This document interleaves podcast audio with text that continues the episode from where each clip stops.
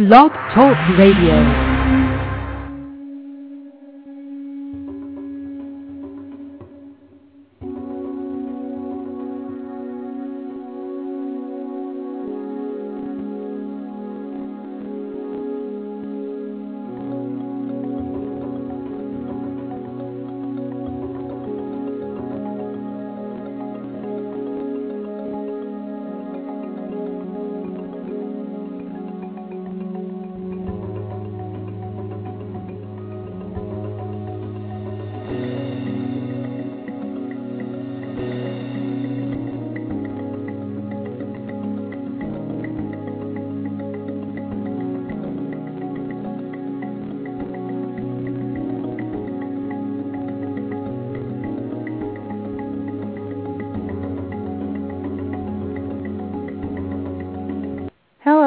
Welcome to World Awakened at Blog Talk Radio. My name is Kerri Kannan, and I'm being joined today by Rob Scott. And today we are going to be talking about how we implement spiritual teachings into our daily lives. And um, thank you for joining me, Rob, and hopefully my friend Ivan will be joining us very shortly. Welcome. Thank you, Carrie. How are you? I'm great, thanks. How are you? I'm doing well. So, how is it that um, well, first of all, I guess let me ask you how you started your your spiritual um, practice, your quest. Like, how did you get on the path? Sure. Um, you know, my my path came from uh, being amazingly dysfunctional uh, early on in life. I was I was uh, you know, sadly this is very common for people. I was abused pretty badly as a child for a long period of time, and that left me really not feeling whole. And of course, because we all want to feel whole, I looked to different substances to, you know, quell that. I looked to uh, different behaviors that I thought were going to make me feel good. And somewhere along the way, I became very, very dysfunctional. I was homeless for a, a time. I ended up uh, being very addicted to drugs and all that kind of stuff. And and through that, I started having these higher state experiences that were shown to me. And, and somewhere along the way a lot of wisdom came in but I, it took a long time for maturity and knowledge to sort of follow that into realizing that behaving in a different way and behaving more properly and behaving more spiritually um, ends up serving me. And so it's not this like you know unselfish act. It's a very selfish act because I still really just want to feel good. I still want to do these things. But I've learned that uh, giving and meditating and doing some of these things really help to feel good about ourselves and, and that that's a, a better way to live than these things that end up being really, really dysfunctional. Right. So that's a little bit of my story. And, um, you know, so what I find really important to talk about with people are, you know, how do we do this? A lot of people talk about some of these higher state experiences and, and they're great. And then nobody really explains like, well, what do you do? How do you how do you do some of that stuff? What's what's wrong in my life that I can't get that stuff done? So I thought today it'd be really interesting to talk about some of the different levels that people fall on and how kind of one teaching doesn't fit all because my next step might not be your next step, which might not be the guy next door's next step. Do you know what I mean? Yep, exactly. Yeah.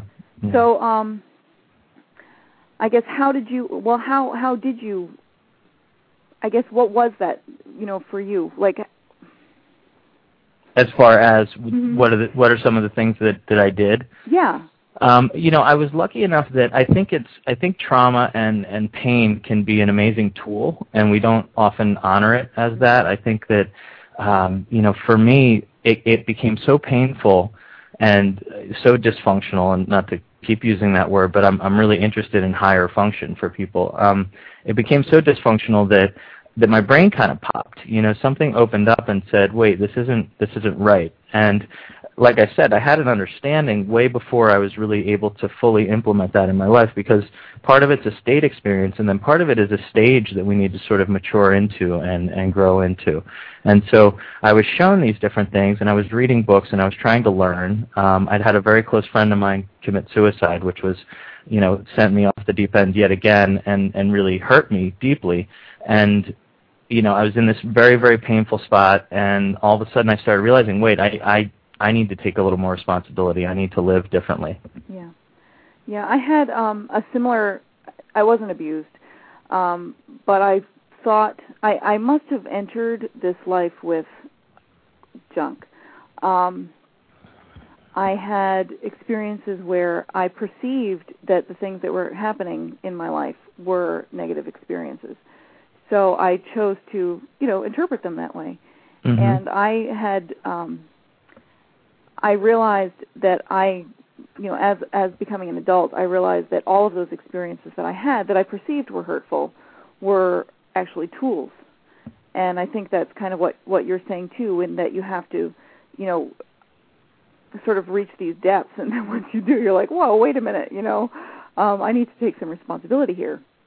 And what happened with me was um I had a kid on the school bus every morning. Well, I, first of all, I had self-image issues from the time I was a baby. I would play this Sure. so big game with my mom, like so big, Sure. and and I perceived that we played that game because I was so fat, not because I Okay. was so tall or so big or you know whatever, so grown We're up. growing up. We're just Yeah. growing up, right? And um, and that was at one year old because when you play that game with babies, it's you know you're like less than a toddler. You're learning Right. to understand. And I also my dad used to call me pumpkin, and I thought that he called me pumpkin because I was fat. Right. And I have no idea where I got these these thoughts from. Uh, I just know that I had them. And, and you know, Mhm. you could say, "Oh, it was the media," but how much media are you really exposed to at one year old? Right. Um, so I, I don't really know where that came from, but what I did realize as I got older, well, after I had several more experiences, was that I drew all of all of those experiences to myself.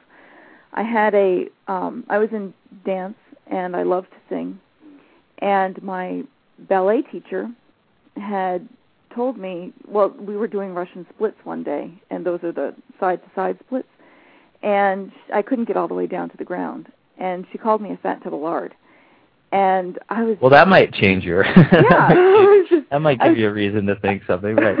I was just crushed, you know, and I went home and I told my mom and she yanked me out of ballet and um you know, I was I was it was as if I felt exposed, you know, in that in that ballet class and I was only 8. Yeah. And when I was 6, um I was going on a shopping trip with a grandmother and she asked me what I wanted to be when I grew up and I told her I wanted to be a singer. And she said, "Well, if you're going to be a singer, you better be skinny because singers are skinny." Oh man. and, yeah, and um, you know, so I felt hurt by that. And at the same time, there were like Annie um auditions going on in the city, and I was thinking, oh, you know, maybe I could do that. And my cousins were like, yeah, you could do that, Kerri. You can sing great. And then, you know, here's my grandmother telling me that I have to be skinny. yeah. And um then this kid on the bus, and he's a Hollywood producer now.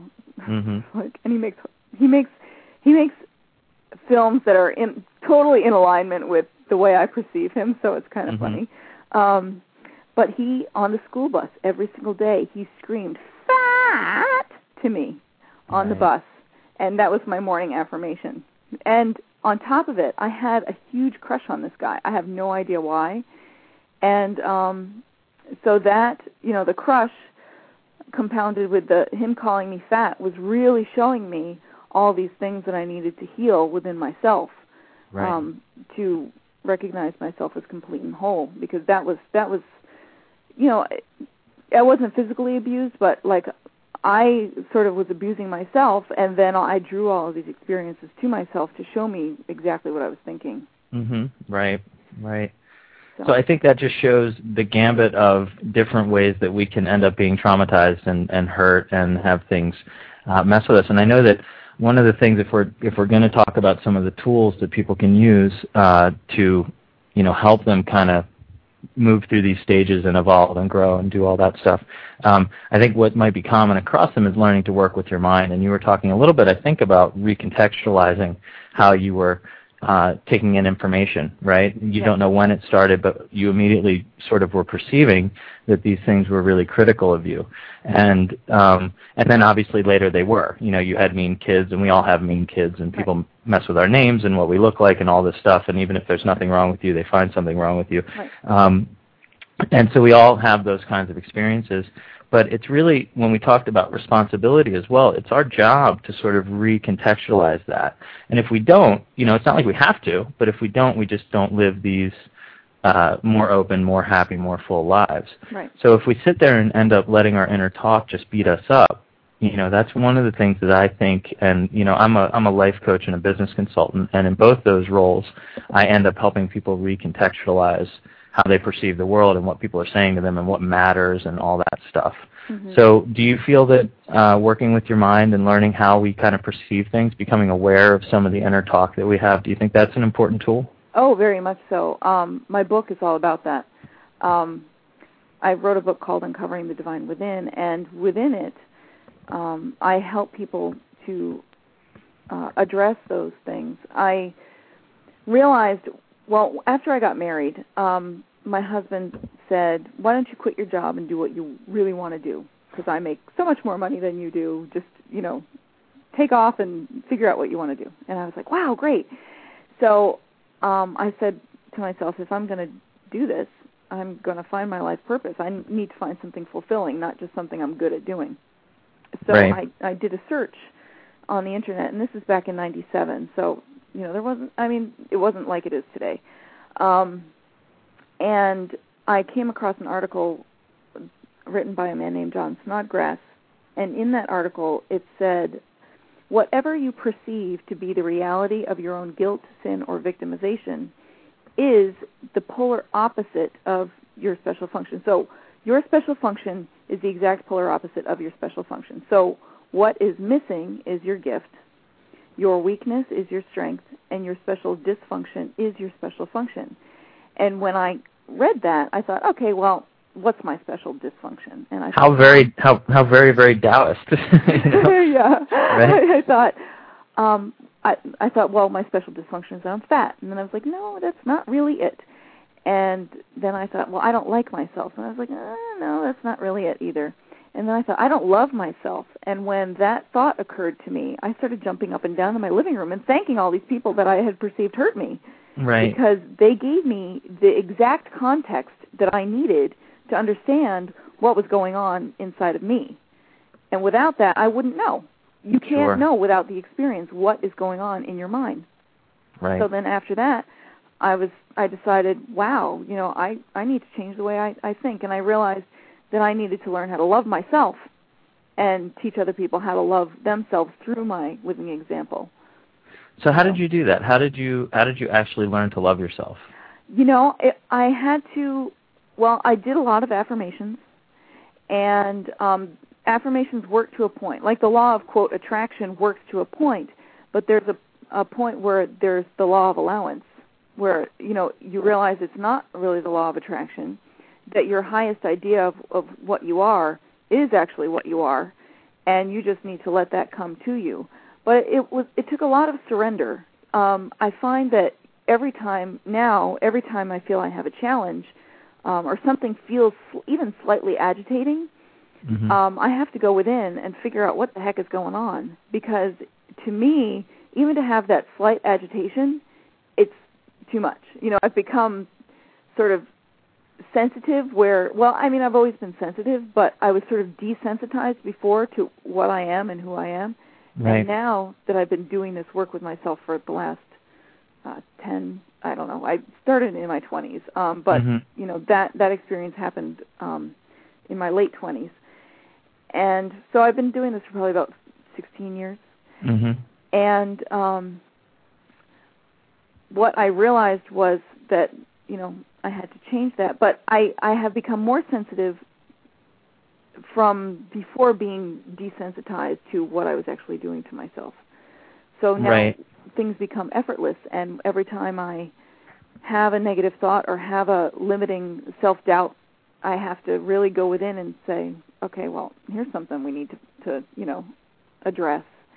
And it's just really looking within and figuring out what's going on and allowing myself to let go of that limiting belief. Right.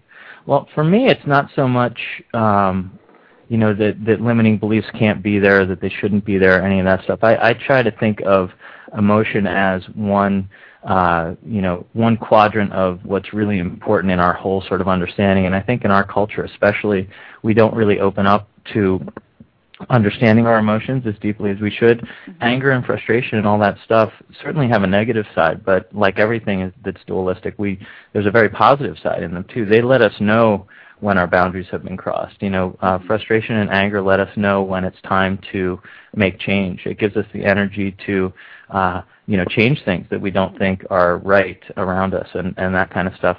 But to your point, there's a big wisdom that's important there because everything that upsets us doesn't mean the other thing is wrong. You know, it might be us in the situation that needs to alter and needs to change. So awareness of that whole situation yeah. is really important. So I think, you know, again, the, the underlying concept here is to, you know, foster some type of awareness in ourselves and sensitivity to how we are, what our what our reality is.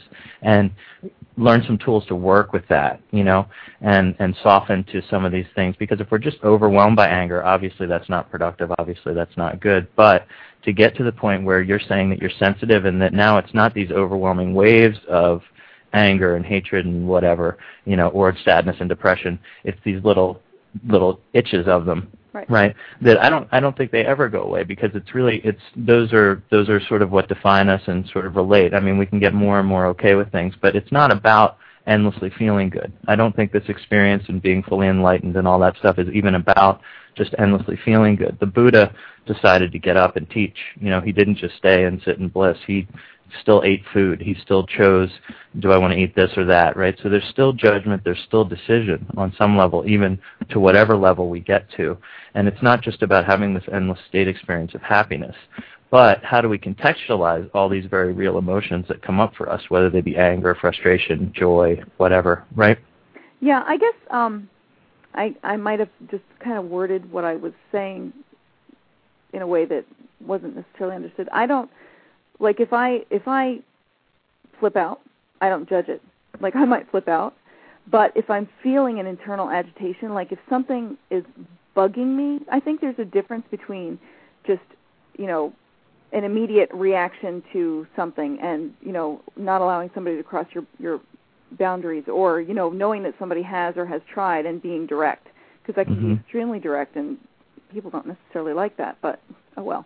Um but there's a difference between you know saying what's on my mind and doing it immediately and saying it right away and having like this little pestering thing going on and it's the pestering you know the the little scratch scratch scratch that can be um annoying that is what I address. If I um tell somebody, "Listen, hey, you know, I don't see things the same way you do, and they flip out and get all upset with me and tell me they're not my friend anymore. I'm just like, oh well, that's fine with me. Um, and so that can come across as frustration and all of that, but it's always if if if I'm okay with it, if I'm like, well, you know, this is the way I feel, then that's fine with me. Um, like I I was telling somebody yesterday that before I could um, really awaken or you know be where I am right now, um, I had to really claim my sort of what I call my inner bitch, and because I always wanted somebody, I always wanted people to like me, and if people perceived me that way, it was like, oh, but no, don't you see? I, I'm trying to you know explain to you that you know I care and all of this, and it's like, well. Who cares? You know, just accept it that you know you come across that way, and you know sometimes you are that way, and so what? And then it it no longer had any power over me. But then I could be who I am, and if I come across as being either too direct or too blunt or too quote judgmental um, to somebody else, then that really no longer had any power over who I am.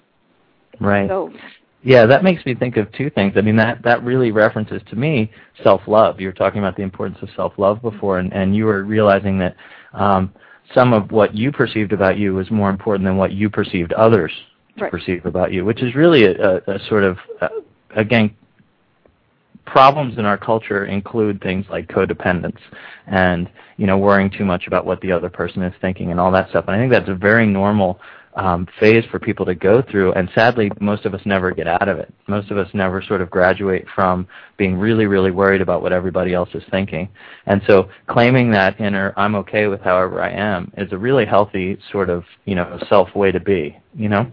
Mm-hmm. Right. Right.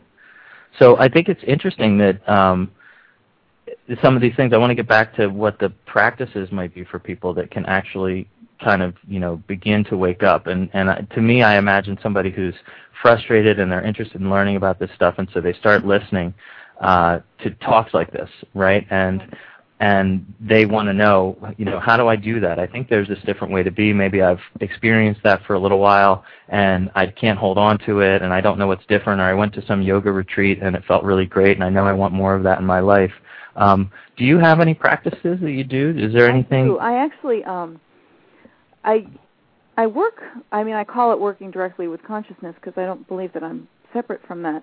Um, I've heard there's a an article that Joe Vitale wrote a while ago um, about this doctor named Dr. Len, who was a psychiatrist, and he went into a there was this this um, hospital for the criminally insane, and they had a like nobody was happy there. Like the they couldn't get their employees to you know stick around, and like all the the psychiatrist kept flipping you know that nobody would stay. Everybody was unhappy. These criminals were shackled and you know they were screaming obscenities all the time and it was just a horrible place to be and work and and all of that.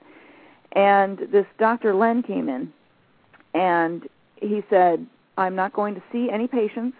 You know all i'm going to do is i'm going to take their chart i'm going to look at the chart and then i'm going to say i'm sorry and i love you and that it's called Ho Open ho'oponopono and um, what he did was he addressed whatever was going on with them within himself. You know, his judge, like not even his judgment, because you don't even have to know what's going on with somebody else. You can have a conversation with someone and leave that conversation not feeling good about it or the the other person or whatever, and you will perceive that that's there's something wrong with them. But as one mind, it's always something that you can address within yourself to help that situation. Mm-hmm. So what he did was he would sit there with these charts and say, "I'm sorry and I love you. I'm sorry and I love you. I'm sorry and I love you" all day long. And then what happened was people started getting better, and people that worked there started staying, and nobody was quitting. These people were getting better. Inmates that were, you know, shackled and couldn't have any freedom were unshackled. People that were locked up and just couldn't couldn't go anywhere were allowed to go outside and eventually they had to shut the hospital down because they had they were overstaffed and they had no patients. and it's all because this guy worked on himself by saying, "I'm sorry, you take responsibility for whatever condition it is that that person holds in place for you." So, like let's say, you know, I'm talking to someone and I feel like, you know, they just don't get it. So, you know, if if I I'm feeling that sort of agitation, I can go within and say, "Okay, you know, I'm sorry and I love you. And it might occur to me, you know, a day later that, oh, you know, I was having a superiority complex. Mm-hmm. And um then it it would help me to let that go because then that thing that I that my ego needed or consciousness was validating in me then can disappear and then that same um energy that was being shown to me from that person that I was feeding into because you know you, you're shown exactly what you need for your further growth, mm-hmm. um, then disappears.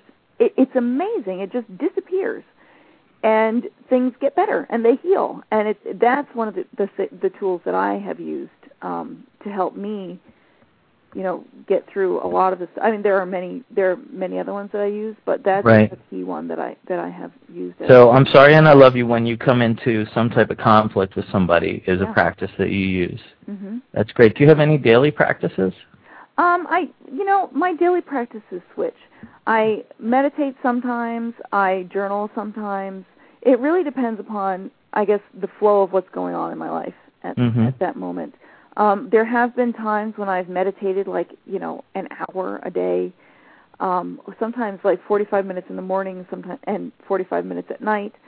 Um, you know, I've I've gone through long periods where I've just journaled for hours, um, and you know, right now what I'll do is if I go for a walk, um, I used to say I'm sorry and I love you if there was something on my mind, and now I'm getting to a point where life life is just so great for me that I'm saying thank you and I love you. Mm-hmm. And you know, more and more great stuff. You know what you what you love, what you um, cherish, and what you focus on in your life, you dr- attract more of that to you. so I've been just so grateful for everything in my life right now. And wow, that's great. That's great. Have you ever heard of shadow work? No, I, you know, I've heard of it, but I have Mhm. no idea what it is. Yeah, it's interesting. Um, you know, one of the things, one of the great additions to uh, the work of consciousness, along with sort of Eastern meditation and all that, in the West, we've done a lot of work in psychology, and you know, people like Jung and Freud and all that have done massive advances in how the human mind works. And one of the Western additions to what's going on up in our heads is this idea of shadow work, and it's really this concept of uh, the fact that I, part of I, can deny part of I meaning that um, if I've grown up and been taught that anger is wrong, maybe I'm very Christian and and uh, you know Jesus was peaceful and we should always be peaceful. Well, if I grow up with the valuation or belief that uh, anger is not right or that's not something that I do, uh, when natural anger comes up for me, we actually have the tendency to stuff that away and not identify with it. Mhm. And we can actually project it onto other people, and we can end up feeling like I don't know why everybody's mad at me today.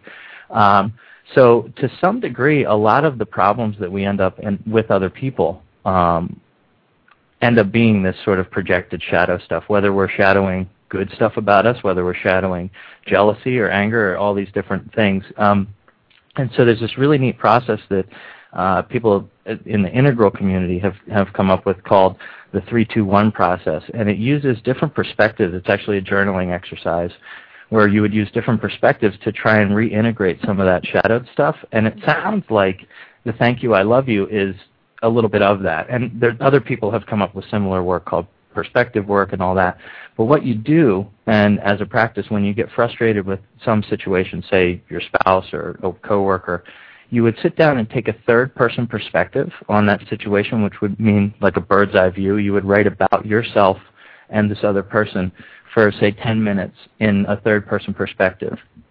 And you would just describe, you know, if it were about me, I would say Rob is sitting there and he's very upset and he's speaking with Christine and she seems to be very upset and they're talking about this and you just do your best to get out of your per- first person perspective of the situation and you write about it in third person.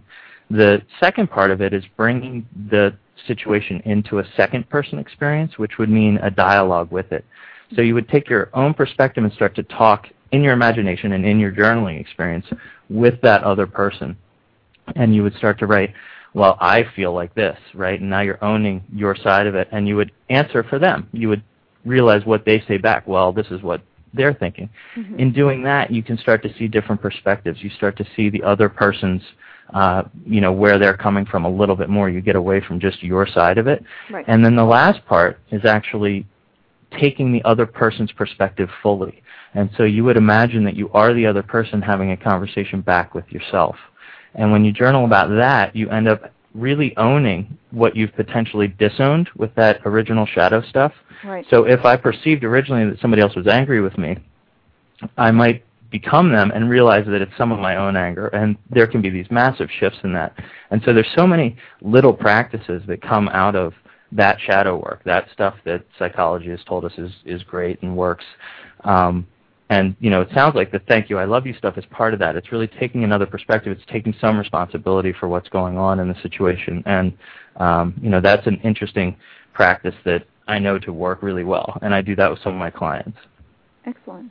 Yeah. Cool. I've never heard of that before. That's that's pretty cool. If when I start Yeah, journaling again, I'll I might try some of that. If I Well, I don't know. This is maybe a good time to talk about it. I know you have a website and I have a website, and I'd, I'd love to share that because I do talks on there. And that was a really quick overview of something that's really hard to understand. But I've done a whole talk on how to do shadow work and, and what the history of it is, what the point of it is, and all that kind of stuff. And so um, my website is fshift.com, which stands for Fundamental Shift. And um, on there are 69, 70 talks about conscious evolution, how do we meditate, what are some of these tools that we can use.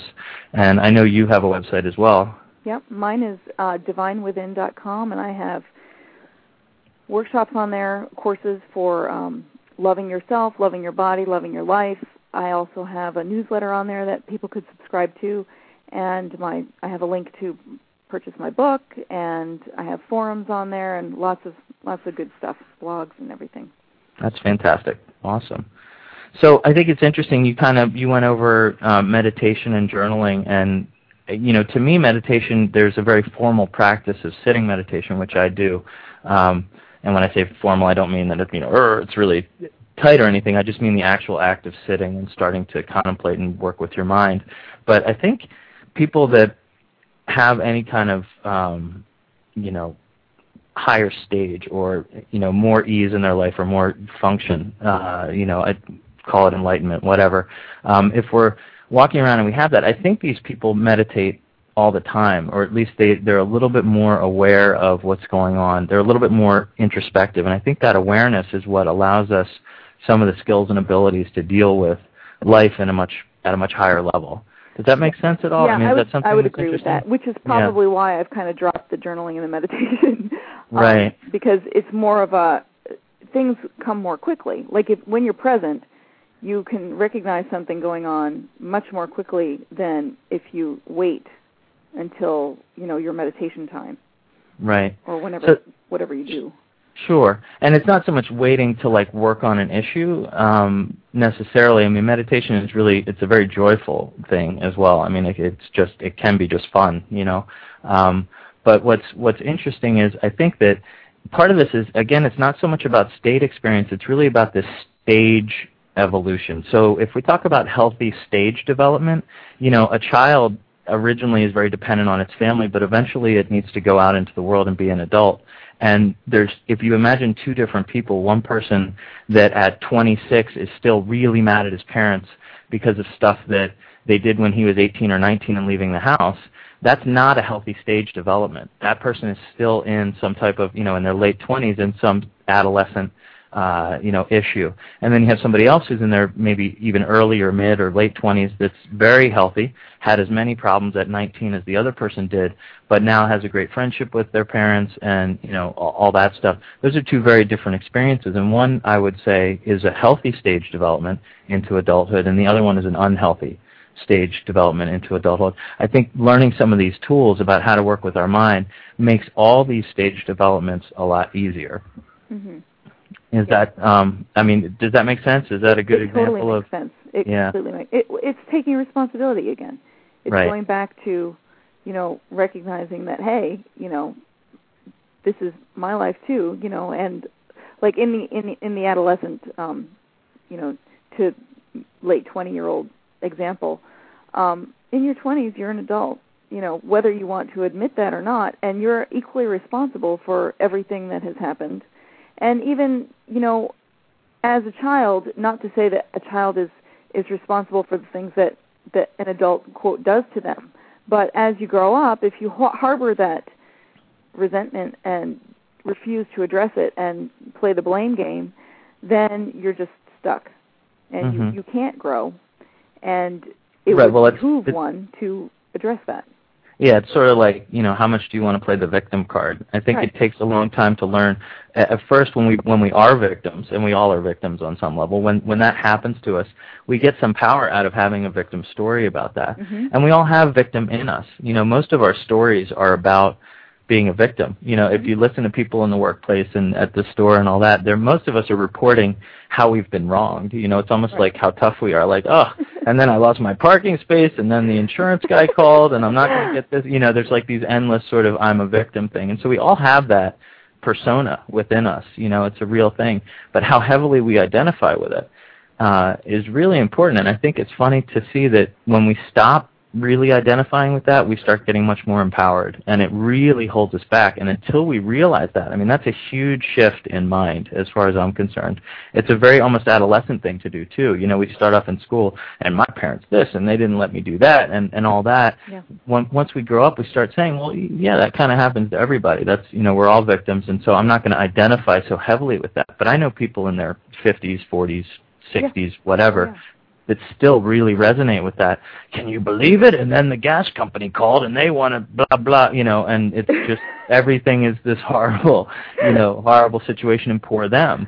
And yeah. somewhere along the line they got power out of being a victim. They got attention, they got something. And if their mind doesn't realize that that deeply holds them back and that that they need to drop that in some sense and identify with another persona, right, of them, you know, of their identity, then they're going to they're going to be held back, and that it's sort of sad, you know. Yeah. But um, but I think when you know the overarching theme here is teachers need to be able to teach all these different levels. And so when I meet somebody who's 50 and is still really deeply identified in that victim consciousness, I know that there's things that I might be teaching them that I would be teaching to a 16 year old too, you know, because they never really learned that skill. Yes. Something I've also learned is that there, um, with the victim bully dynamic, because, you know, that was part of my, a really huge part of my growth process, was that there are really no bullies and there are really no victims. All victims are bullies and all bu- bullies are victims. Um, and we draw the the line in the kitty litter where the um, quote bully might have a really tough exterior, and you can't get through that shell. That person has been so, you know, they're so absorbed in their own victimhood that they're afraid to let anybody see how vulnerable they might be. So, I, I either read or heard. I think I read an an article a little while ago, I think this past week, about some school somewhere that, and they want to outlaw bullies in this school. And it's like, well, you know, that's all fine and dandy, but you as the um administrators saying we don't want any bullies in our school, isn't that bullying behavior? Well, and it's also a huge disservice. I mean, we talked before about um, pain being an amazing tool, right? Mm-hmm. And if we if we take away all the pain, the, the parents that bumper their children, you know, that put bumpers around their children everywhere, are doing a great disservice because life will eventually bring a bully your way. Life will eventually uh, hit your town with a tsunami or something. You know, I mean, it may not be the the person behavior that ends up being this hard thing that we have to deal with. It could be just, you know, ecological. There's any level right. we can Life. be sort of damaged on. So it's you know you can't outlaw bullies. That just that won't work. Um, and because life will bring other bullies or other issues for you to deal with, you know, or just uh, constraining things. I mean, that could be so traumatic that it, this place is so vanilla that you know all the kids want to freak out and have a little bad around them, you know, which is pretty natural, I think. Mm-hmm. Um, but yeah, I, I think what's funny is you said there are no bullies and there are no victims. Another way to say that, if you Taoist, we sort of referenced before, we're all bullies and we're all victims, right? We all have that stuff. So there's not anyone that's just a bully you know, and there's not anybody that's just a victim. We all have these different uh, personas that shine, however brightly, you know, within us. Um, but yeah, dealing with them healthily is, is, I think, one of the most important things. Yes. Some of the practices that we were talking about, uh, you know, I think it's interesting. Uh, more and more, we're coming back to this importance of working with our minds, and I want to make for people that don't know what that means uh, a little bit more, you know, have some language around it. And one thing is, is that if we do have this victim identity and we keep beating ourselves up and why is everybody against me and all that kind of stuff, um, one of the things I think is interesting is how do we put good thoughts into our mind? And most of us think we have to win against these bad thoughts. We have to out argue them. We have to figure something out. And that's really not true. All we need to do is sort of place good thoughts in. And you were talking about affirmations. Mm-hmm. And uh, to me, I think the power of questions are really important because it gets our mind dynamically involved. If we're uh, saying aspirations like "I'm wonderful" or "I feel good," those are those can work and they're they're powerful on some level. But I think questions are really more interesting because they get us dynamically involved. Um, in my bathroom, I actually have a sign that says, "What are you going to do today that matters?" And you know, some days that's just in the background. I don't even notice it. I'll go in and it just, you know, I'm busy or something else happens. And then whenever I see it and I really notice that I've seen it, I try and do the practice of actually answering that question.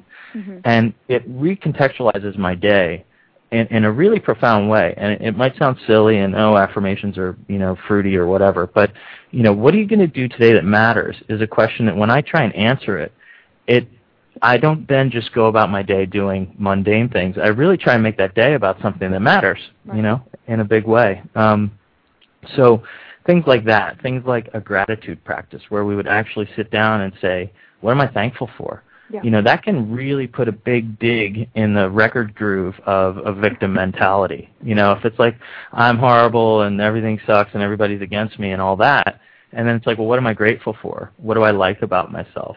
those kinds of questions can be really, really powerful. Something Do you have any kind also, of experience with that? Uh, yes, I, I, I was going to say something that I also found um, is a tool that I that I discovered when I had my revelation and I just started recording everything that I had just gone through um, when I was dancing around my living room was um, that if I would write down everything, if I wrote down all of my traits, my good traits and my bad traits, you know, my perceived good traits and bad traits, and just look at them from an objective point of view and say, okay, well, you know, is being, quote, fat a bad thing? No, not necessarily. It just is what it is. And if you can look at all of that and look at it from an objective point of view and then accept it, say, you know what, yeah, I have these thoughts about myself, yes. So it's acknowledging and then accepting whatever it is that um, is going on. And I think that's part part of your your question thing too. Is you know, okay, how it's it's again taking responsibility um, for whatever is going on in your life, and um, if we can, you know, do that, question ourselves, what what do I feel about me? How do I feel about me? And how is that serving me? Then it can be a very powerful tool because then you can say, oh, you know, look at what my look at what I'm thinking, right? And you can change it. I am dying to jump on that and talk, and I, I don't want to interrupt you, but that's, I, I think that's a really that's a really important point that you just sort of made even more clear for me. So I, I'm sitting here and I know the power of questions, and then what you just said is big because this is the beginning of working with our mind. People who are like, I've tried to meditate and I sit and it stinks and I don't like it and I don't know what I'm even doing there, right? And my mind just keeps talking and I can't quiet down, and so I'm not going to do that anymore when we start asking ourselves questions, that is the beginning of introspection. That is the beginning of why do I feel this way? Why am I thinking this? Those kinds of things. When we actually sit and do the work to answer those questions, it's not just you don't just ask and then walk away. I don't just look at this thing on the wall and say, "What am I going to do today that matters?" and don't answer it and walk away. That's not as powerful as sitting and saying, hold on, let me answer that. You know, like up today it's most important to do a great talk with Kerri, you know, or today it's really important that I write an article or whatever. Um, if we if somebody's sitting there just beginning to ask the questions of why am I so unhappy, you know, or what can I do to be more happy if we want to frame it in the positive, those things become the beginning of introspection, and that is the beginning of, of tipping the scale over to, okay, I'm going to be one of these people that works with my mind. Mm-hmm. And people that work with their mind are more aware, they're more capable, and you know, this is what we should be teaching our kids, really. Mm-hmm. You know. Yeah. And it's not even necessarily having to do work because when you say work with your mind, people think, oh, you know, this like grueling process. It's really just acknowledging what's going on because mind will take care of itself, but we hide ourselves from ourselves if, if that's even possible. You know, we we we disown really is what it is, parts of ourselves. Yeah. And by disowning it, and, sh- and as you had said earlier, kind of shoving it down and kind of, you know, covering it up, saying, "Oh, I don't want anybody. I don't want to acknowledge that, and I don't want anybody else to see it." Um, then it can't be brought out to the light. Like if it's if you've got something hidden away in a closet, and you know it stinks. Um, if you just keep the dust closet door closed, and you know you've got a pile of, you know, cow dung sitting in there, it's still mm-hmm. going to stink Right. Know, however, if you open the door and bring it out to the light and like bring it outside, maybe fertilize your yard or do whatever you right, want to do. Right, with right, right. Well, you know, I, I, I, I'm sorry, I keep, I keep jumping on right. you talking, but I think it's, it's interesting that you know I'm not I'm not and I don't at all disagree with you. I think it is important to say that it's not work. And for me, work has become fun in my life in, in all in all the ways that word means. So, you know, that's what's meaningful to me. So work is not a bad thing necessarily. But I do want to go back and sort of say that to me some of this work can be really hard and some of this work can be difficult and that's kind of why there's a prize at the end. It's not easy and most people don't choose to do it. Yeah. And the other distinction or word that I would choose about that stuffing down and all that that almost sounded like we do that consciously. We don't even know we do that, no, right? Like a lot of this is from disconnect. A lot of this is just waking up and really not knowing. Nobody gave us really a, a great instruction manual. Sometimes we have great parents and most times we don't because our parents don't know what they're doing and most of them are broken. And so we end up with all kinds of beliefs that may or may not be true about how this world is, and our beliefs really contextualize our reality. And so, so many people are bumping into other people with conflicting values, conflicting beliefs, not getting along, all this stuff, and we're disconnected. We have no idea how to wake up from that. And I think what you know I'm so excited that we sort of found in this talk is that the first step to that is beginning to sort of say what's wrong, what's going on here, and then answering those questions. You know. Yeah. Um, yeah I just had a thought and I just lost it too. It's okay. the the the other thing that I I know that I wanted to talk about and bring up here is sort of the power of visualization, and and that's a very trendy thing now, and it's something that lots of stuff like uh, the Secret talks about a little bit, and all these all these other things. But there's that's a no nonsense, really important thing. If we're talking about walking around and being very disconnected on this planet, the choice of saying what do I want, who am I, that is the act of starting to visualize what you do want, right? And so that really contextualizes who we are, what we value, what we're about. And so coming up with empowering visions about what our work life should look like, what our friendships should look like, what our romantic relationships should look like, what our parenting and being a family member should look like. Um, doing that work can be really powerful and really moving for some people. And so another practice, as I throw air quotes at that, you know, our practices are to sit down and actually regularly do some visualizing about what do I want, not just stewing desires, right? right? Because people are like, I know what I want. I want a car and I want a house and I want all this stuff, but they don't really visualize the whole thing kind of put together. Yeah, Those are more tendencies. Kind of thing. Yeah, yeah. Um, and then taking that visualizing uh, visualization and putting concrete goals underneath. Well, how do I t- achieve that? You know, if I want that job, I need to actually write a new resume, and I need to actually do these other things. And so, um, you know, my work I feel like is taking spirituality and making it very real for people. And it's like, well, how is making a new resume spiritually fulfilling? Mm-hmm. Well, if you're not doing the right job and every day you're going in and spending all these waking hours in this place that's not right for you, then, you know, you're not really doing your spirit's calling. You're not doing, you know, what you're here to do uh, necessarily. So it all kind of falls into that. You know, I uh, to address that, and then I remembered what I what I was going to say before um, I found that as long as I just keep my eye on where I'm going, kind of like a giraffe, you know, mm-hmm. a giraffe comes to mind. And it's funny because um, I was once that that's a power animal of mine that I found like because it's got a huge neck. Why? Why is it a giraffe? Too far away. It uh, sees okay. it sees the distance, you know, what's up in the distance, but it doesn't necessarily notice the menacing, you know, rodent mm-hmm. by its foot. Mm-hmm. Um, and it what I find is that I just keep my thoughts in alignment with where I perceive I'm going, what I perceive I'm doing, and everything else sort of falls into place. And like if I feel like, say for example, creating that video that I created um, to go on, to go along with my book, I sat there for a week and for two two to three weeks just creating this amazing video, and it's because that's what I wanted to do. Mm-hmm. Um, and so in in that, knowing what my goal is, everything else just sort of falls into place. And it's not that it doesn't take any, you know, sort of resume writing, but then that becomes a joy in doing it. It's like, oh, okay, I feel like sitting down and writing my resume. Um, I find that if I'm trying to accomplish something um, and I'm forcing myself to do something, then I feel like I'm out of alignment. Mm-hmm. Um, and you know i'm just i'm i'm doing what i think i should do instead of you know what should actually be done. Um but if i just allow myself to be open to whatever it is that feels like must be done in that moment then things just seem to uh go much more effortlessly.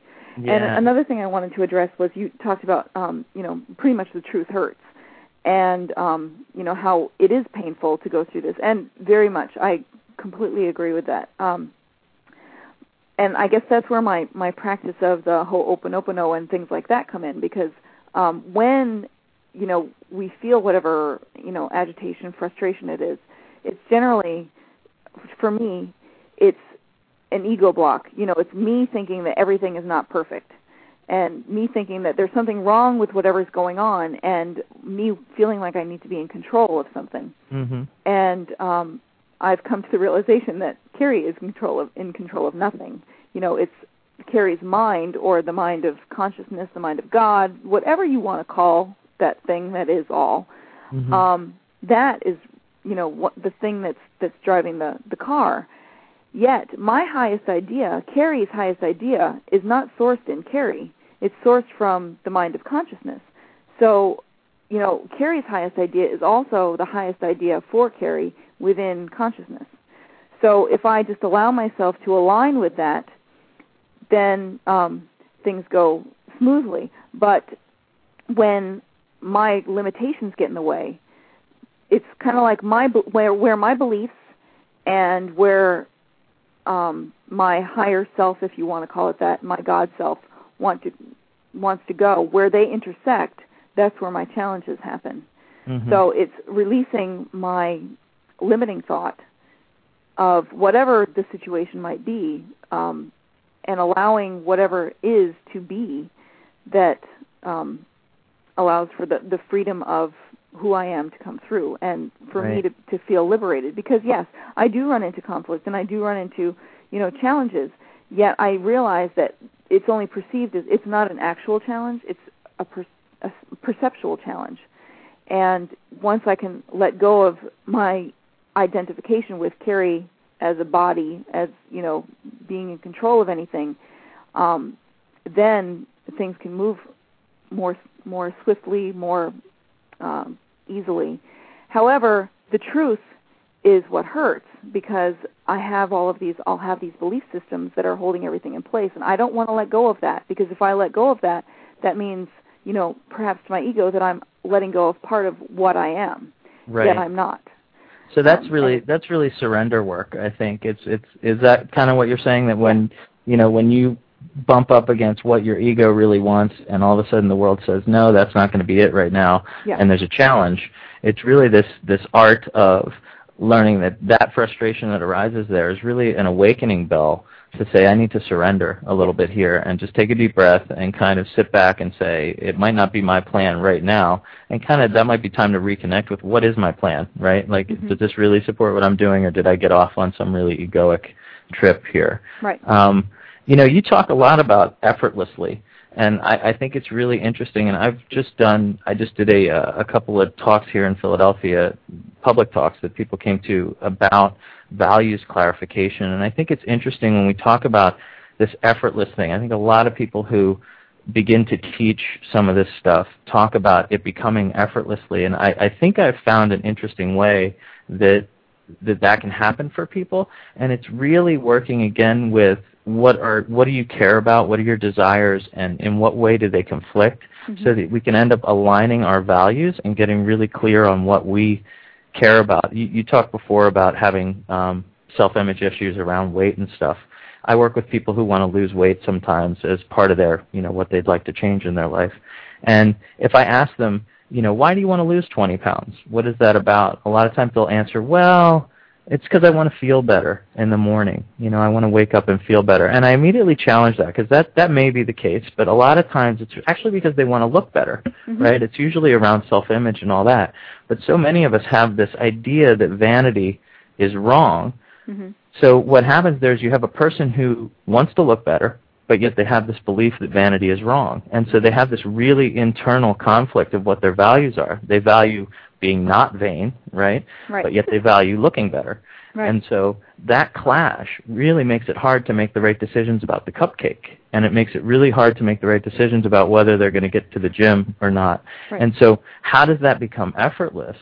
It becomes this introspection of what do I care about and why, and then challenging that. And so if you expose that for somebody and just say, I think you have a value conflict between vanity and health, right, or, or losing weight, um, they can say, "Oh, I see that," and then there's a little bit more honesty, there's a little bit more authenticity in them, and you've outed sort of a conflicting value belief. And so my premise there in my talk was that any system that has conflicting values ends up uh, dysfunction ends up arising. So dysfunction arises in systems right. that have conflicting values, and if that system is the self, you see things like work-life balance problems. You know, they love their home life, and uh, but they really want to succeed at work. And when those values aren't clear to them, which is most important, when there's a call on the phone that they have to do work one night and it's Timmy's soccer game, they have this real conflict. Dysfunction arises, and life isn't effortless anymore.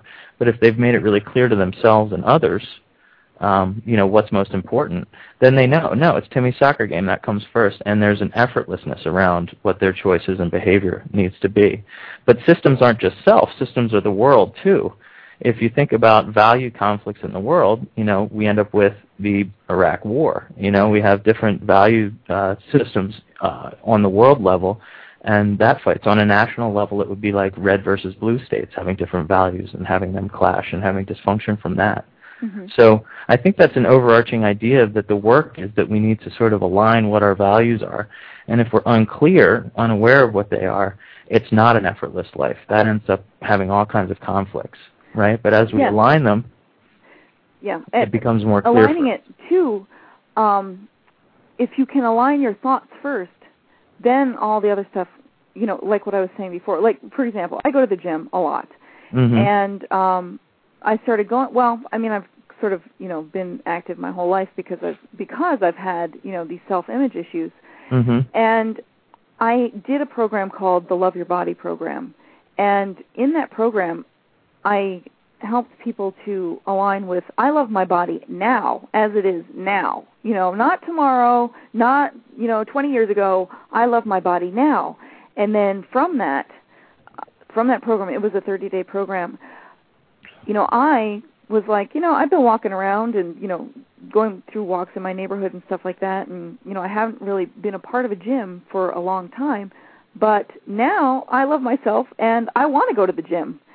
And that kind of creating the the thought first of you know I do love myself then created the effortless portion for me in actually you know getting my butt out of bed and going to gym Mhm, to the gym mhm. But what if that's not true? What if I don't love my body now? You know, what if that's just not true for me?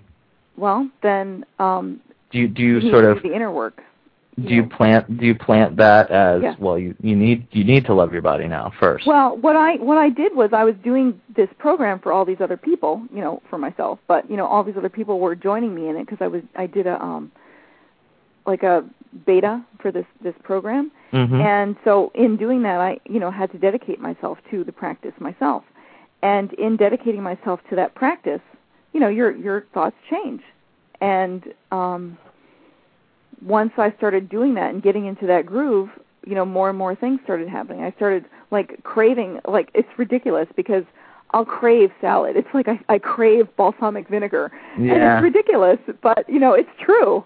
And um, you know, I I want to go to the gym and you know, I I want to eat, you know, healthy things.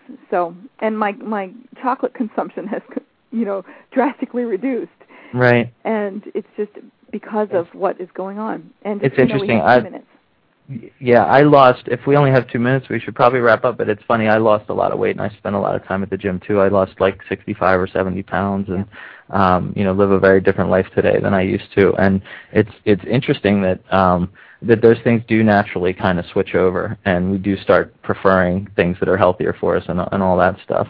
But if we just have a couple more minutes, I wanted to sort of wrap up and go over some of the things we talked about. I think one of the overarching concepts is that we both agree that it's really important that in some way we begin to work with our mind. Mhm. And some of the things I know I mentioned were, you know, gratitude practice and learning to meditate in some way and using visualization. Uh, you talked about "I'm sorry, I love you," and that turning into "Thank you, I love you." Mhm. Um, and you said you did some meditation and some journaling, and that brought us to sort of shadow work and uh, you know and what that is. Um, we talked about the power of questions and the importance of learning to surrender and how we can find these things effortlessly comes from sort of aligning our values. So we really went over a ton of stuff here. This is like a cookbook for for uh, you know how to evolve or how to how to heal in in some sense. Um, so anyway, this has been great for me. I really appreciate it. Thank you very much. And why don't you say your your website again? Sure. Again, my name is Rob Scott, and my uh, my business is called Fundamental Shift, and I have a website at fshift.com. And on there is my podcast. It's free to everybody, and it's got tons and tons of talks about how to do this stuff, and uh, you know what the tools are, and important things that we can think about. Great. And I'm Kerri Kannan, and um, my book is called Uncovering the Divine Within. And my website is uh, www.divinewithin.com. And um, we've got about one more minute left. And so I would just really like to thank you, Rob, for um, joining me here today. And this was just a, a great talk. I really appreciate this. It was probably the best talk I've done. Oh, So- thank you very much. That Yeah. feels great to hear. I, I don't know. I just uh, I haven't done too many interviewing things. I was recently uh, just the other day interviewed on a on a podcast here owned by the Daily News in in Philadelphia here, and uh, and so maybe I'll start doing more interviews with people, and maybe yeah, you and I will work really more great. together in the future. It was a really great experience. Great. Thank you very much, Rob, and you just have a fantastic day. Thank you, and everybody else do the same. Thank you. Bye-bye. Bye.